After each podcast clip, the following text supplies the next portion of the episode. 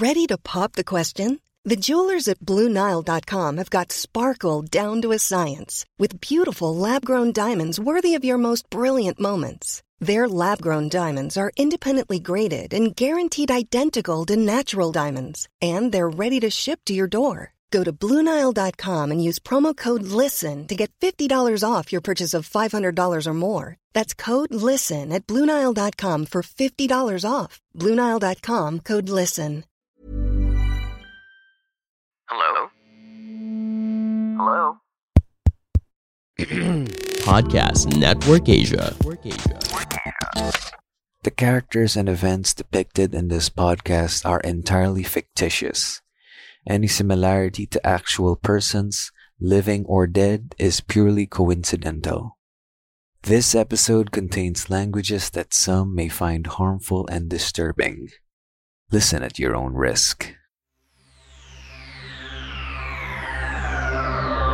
Welcome to Quickie, a podcast filled with Filipino short stories for your listening pleasure. In this episode, we present to you Katawan ni Edimar.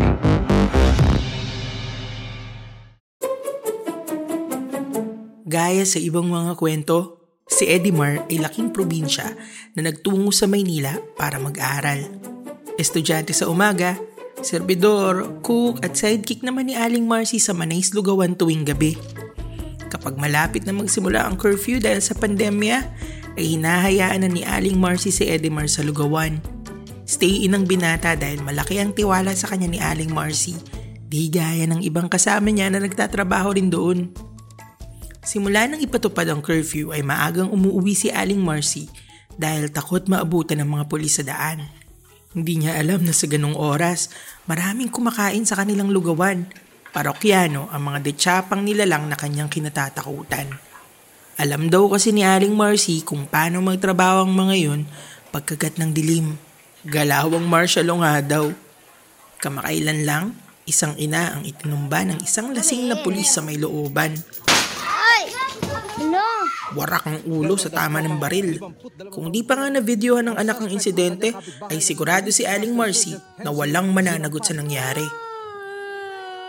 Gustuhin man niya na maglagay ng CCTV sa palibot ng kanyang lugawan ay hindi niya magawa dahil sapat lang ang kanikita para sa pasahod kay Edimar, dalawang empleyado at pangmatrikula ng kanyang mga anak. Tiwala si Aling Marcy kay Edimar dahil sa likas nitong sipag at kadaldalan. Tuwing umaga, bago ito mag-online class, ay ichinichika niya kay Aling Marcy ang mga naririnig niya sa usapan ng mga pulis. Kahit na hindi naman niya talagang naiintindihan ang lahat dahil sa codenames ng mga ginagamit ng mga ito. Ang hindi alam ni Aling Marcy tungkol kay Edimar ay ginagawa nitong bahay aliwan ang kanyang lugawan tuwing gabi na magsasara ito. Iba't ibang lalaki na kanyang natitipuan ang dinadala niya dito para makipagkantutan. Luho para kay Edimar ang pinagbuklod-buklod na lamesa na ginagawa niyang tulugan at nagsisilbing kanlungan ng kanyang katawang uhaw sa tawag ng laman. Piping saksi ang mga estante, bangko, kaldero, at iba pang kasangkapang ginagamit nila sa lagawan sa mga ganap ni Edimar. Mahilig si Edimar sa mga uniformadong lalaki. Gusto niyang pakiramdam ng malamig na bakal ng tsapa sa kanyang katawan. Para siyang asong nauulol kapag tinatanggal niya ang buto ni sa polo habang nakikipagalikan. Bukod sa tite, gustong gusto ni Edimar na tsumutsupa ng batuta. Daliri sa kamay at paa, maging baril habang nakikipagtitigan sa katalik nito. Musika sa kanya ang kalansing ng bakal na sinturon habang siya ay binabayo. Ibang nilalang si Edimar kapag libog. Isang gabi, habang nagsisilbi sa mga parokyanong pulis sa lugawan, hindi maiwasan ni Edimar na magpapansin sa mga ito. Umaasa na kahit isa sa kanila ay mahulog sa kanyang bitag ng mga galawan.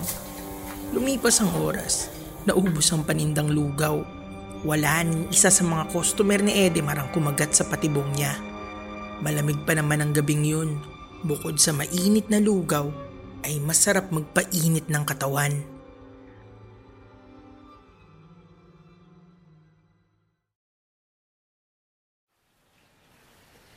Habang nagsasara ng lugawan ng ating bida, ay lumapit sa kanya ang wala pang isang linggong gwardya ng katapat na microcondo na si Junior. Nasa 30 na ito. Matipuno ang pangangatawan at akmang-akma sa tipo ni Edimar. Wala nang lugaw, Mar. Ay, Kuya Junior, kayo pala yan. Nahuli ka ni. Wala ni. Pero may cup noodles ako sa cabinet. Gusto mo? Bumunot ito ng barya sa bulsa. Naku, panlugaw lang tong budget ko. Salamat Mara. Ano ka ba, kuya? Okay lang, sagot ko na. Sige na, pasok ka sa loob. Magsara lang ako ha. Alam ni Edimar na masusulit ang pagbibigay niya ng libreng cup noodles sa gwardyang si Junior para sa gabing yun. Matapos magsara ng tindahan ni Edimar ay naabutan niya si Junior na nakaupo sa tapat ng pinagtabi-tabi niyang lamesa. Dito ka natutulog, Mar? Oo kuya, ayun nga oh may panlatag ako para malambot. Sabay turo sa kanto kung saan nakahanda ang kanyang mga panlatag. Ayos, komportable naman pala ano? Wika ni Junior habang naghihintay ng pakap noodles ni Edemar. Lumapit ang binata sa gwardyang prospect niya sa gabing yun. Saka sinabing, Magpapainit lang akong tubig ah. May iba ka bang gusto? Nagpapakiramdaman ng dalawa sa patutunguhan ng kanilang usapan. Ikaw, Mar. Sabay ayos ng postura nito sa monoblock na kinauupuan. Alam na alam ni Edemar ang mga ganong paanyaya. Kabisado niya ang kahulugan ng mga galaw ng daliri, pagkagat sa labi, at pagkuyakoy ng binti. Alam ni Edimar na bukod sa pinapainit niyang tubig ay nais rin ni Junior na magpainit sa gabing yun. Umupo si Edimar sa tabi ni Junior. Tumayo naman ito at ibinaba ang zipper ng kanyang pantalon. Hinimas-himas ni Edimar gamit ang kanyang muka ang pantalon ni Junior hanggang sa tigasan ito. Mukhang gabi-gabi na akong maghahaponan dito ah. Bulong ni Junior. Gago, ngayon lang libre to no. Pabalang naman ang sagot ni Edimar. Itinaas ni Junior ang kanyang dalawang kamay na wari sinusuko ang kanyang katawan kay Edimar. Maya-maya pa ay subo-subo na ni Edimar ang titi ni Junior. Hindi naman ito kalakihan pero mataba. Sakto sa bibig ng ating bida. Sa sobrang sakto, nagawa niyang isubo ito ng buo sabay labas ng dila papunta sa itlog ni Junior. May mga pagkakataong nagugulat si Junior sa tuwing naaabot ng dila ni Eddie marambutas ng put niya. Tang inatiktik ka ba? Pabirong tanong ni Junior. See? Sabi ko sa inyo, di ba? Ibang nila lang si Eddie Mar kapag libok. Balik tayo sa storya. Sinimulang barurutin ni Junior ang bunganga ni Eddie Mar. Sobrang lakas at gigil nito pero hindi mo kakikitaan ng ating bida ng kahit anong senyales ng hirap sa pagsubo. May lumalabas na uhog at laway sa ilong at bibig niya pero sige lang siya sa pagtsupa. Nang ilabas ni Junior ang kanyang burat sa bibig ni Edimar ay sinampal siya nito. Yan lang ba kaya mo? Hirit ni Edimar. Gigil si Junior na sinabunutan si Edimar sa kadinuran sa bibig. Naglaplapan ng dalawa. Akala mo'y kinakain ng isa't isa. Aray! Bulyaw ni Junior. Tang ina, kinagat mo ko bakla ka? Sabay punas sa dugo sa kanyang labi. May problema ka ba sa bakla ha, Kuya Junior? Hindi na sumagot si Junior at hinila si Edimar papunta sa malapit na banyo. Doon ay pinaluhod niya ang ating bida sa kasi ng palsampal. Sarap na sarap si Edimar sa ginagawa sa kanya. Gusto na sana niyang jakulin ang sarili pero muling ipinasubo ni Junior ang kanyang ari saka umii sa loob ng bibig ni Edimar. Pweh! Tang ina mo! Galit na sabi ni Edimar. Tang ina namnamin mo lang Mar. Suyo naman ang kadiring uh, dugyot na si Junior. Ipinikit ng binata ang kanyang mata sa kahinayaan ang mainit na ihi ni Junior na dumampi sa kanyang muka.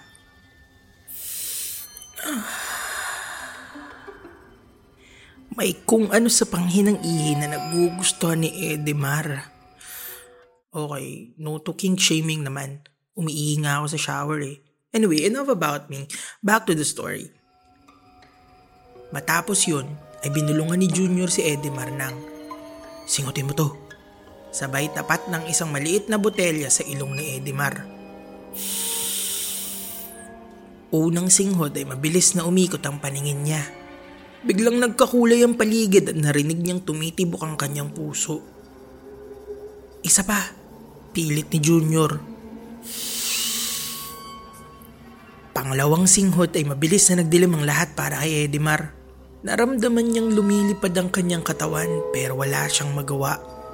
Nang magising siya ay natagpuan niya ang sarili na nakaiga sa napakaputi at lamig na tiles. Hindi niya pa magalawang buo niyang katawan pero ramdam niya ang kanyang mga daliri na may matutulis na kuko na pilit gumagalaw. Pilit niyang inaaninag ang naririnig niyang pag-uusap. Tang ina mo naman, Junior. Inihian mo pang gago ang panghituloy dito.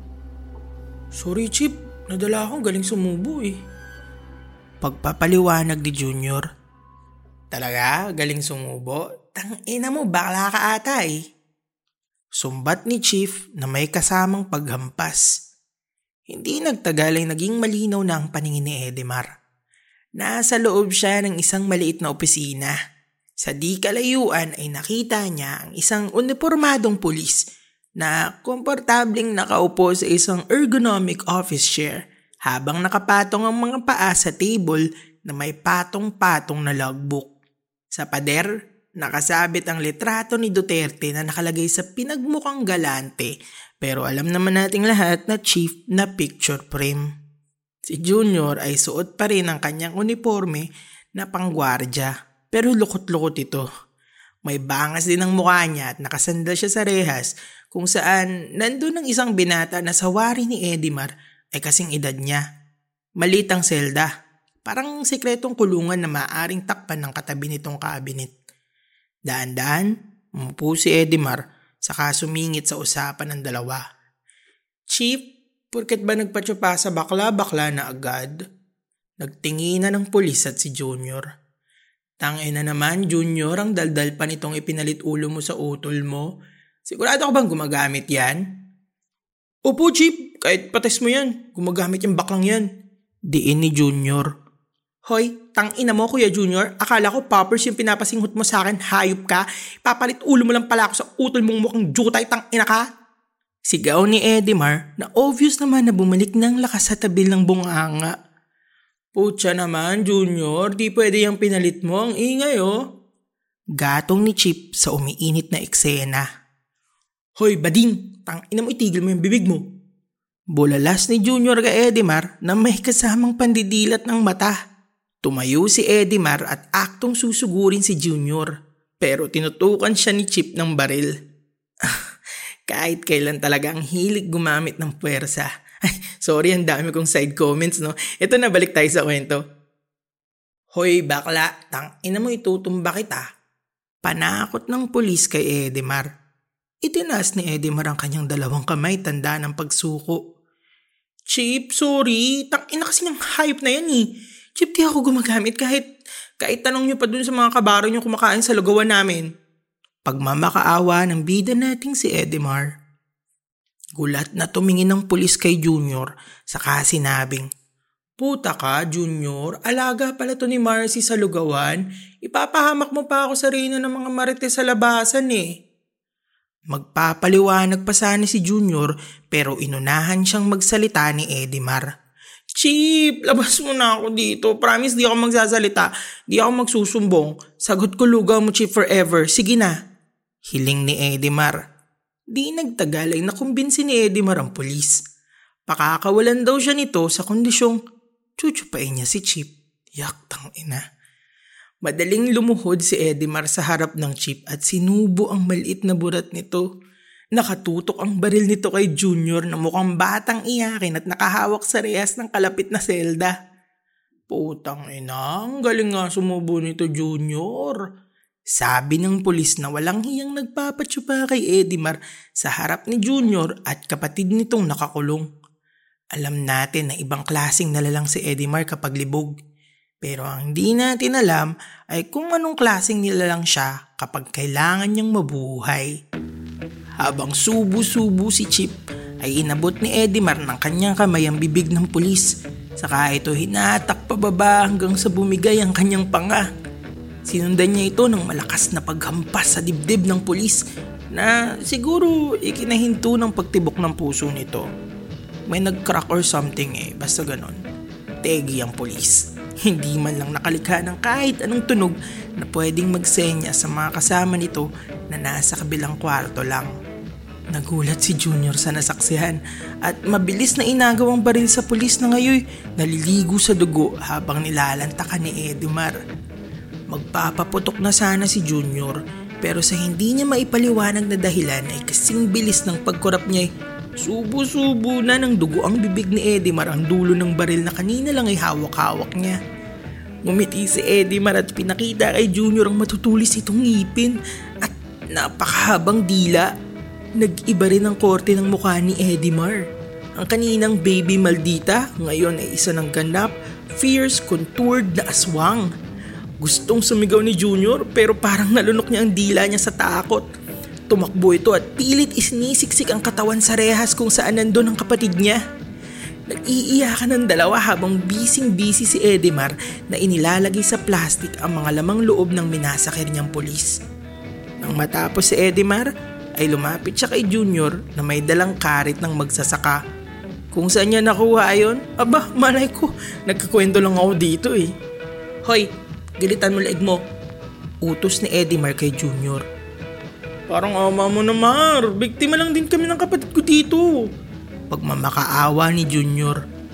Ulul, nagpapanggap ka lang nagwardya para makahanap ng inosenteng ipapalit ulo mo sa mga ungas na to. Kilala kita at ang pamilya mo, pati yung utol mong si Ime. Magnanakaw yung mga pamilya nyo, sabi ni Aling Marcy, gago. Aatakihin sana ni Junior si Edimar. Pero tinitigan siya nito ng masama habang punong-puno ng dugo ang muka at hawak-hawak ang plastic bag na puno ng lamang loob ng pulis. Kaya umurong na lang siya. Peke na nga ang pagkatao, peke pa ang tapang. Who knows, baka fake din diploma niyan. Pakamatay ka na lang, Junior. Hindi ka mananalo. Wika ni Edimar. Pagkatapos itong sabihin ni Edimar, parang sanggol na nagngangawa si Junior sa kaginilitan ng kanyang sarili. Nagkalat ang dugo. Muli ay kinolekta ni Edimar ang lamang loob ni Junior habang umaawit ng Junior, Junior, magnanakaw, magnanakaw si Junior. Tulala ang tanging saksi sa mga pangyayari. Bago lumabas ay sinabihan ni Edemar si Ime na huwag subukang magsumbong dahil isusunod niya ito. Diyan na lang daw si Ime sa loob, palit ulo raw sa nanay niyang mandarambong. Kinabukasan, may dalang chismis na naman si Edemar kay Aling Marcy. Sabi ni Aling Marcy, hindi siya kumbinsido sa kwento dahil hawak daw ng pamilya ni Junior ang mga polis. Siguro raw ay pakulo lang ito ng pamilya nila para maghasik na naman ang lagim. Pwede kasi no? Never nakulong yung ina kahit ilang beses na patunayan na nagnakaw. Paano kung chika lang palang nakulong si Ime? Para masubukan nila kung kayang magnakaw ni Junior sa mga mahihirap na kagaya natin. Pocha, malaman-laman natin na sa susunod, yung anak ni Junior, presidente na ng bansa no? Tang ina. Kinagabihan, Muling dinayo ng mga parak ang manahis lugawan.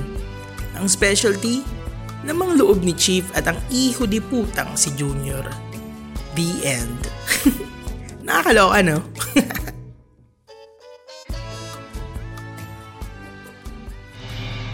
Thank you for listening to Quickie, powered by Podmetrics. Quickie PH is brought to you by Podcast Network Asia. Do you want your story featured here on Quickie? Send us an email through quickieph at gmail.com and we will read it every Thirsty Listener's Story segment.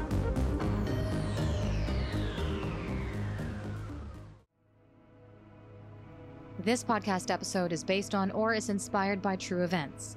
Unless otherwise indicated, all the names, characters, businesses, places, events, and incidents in this podcast are either the product of the podcast creator's imagination or used in a fictitious manner. Any resemblance to actual persons, living or dead, or actual events is purely coincidental.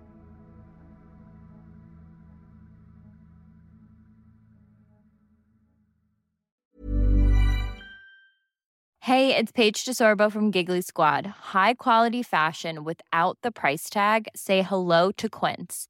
I'm snagging high-end essentials like cozy cashmere sweaters, sleek leather jackets, fine jewelry, and so much more. With Quince being 50 to 80% less than similar brands. And they partner with factories that prioritize safe, ethical, and responsible manufacturing. I love that. Luxury quality within reach. Go to quince.com slash style to get free shipping and 365 day returns on your next order. Quince.com slash style.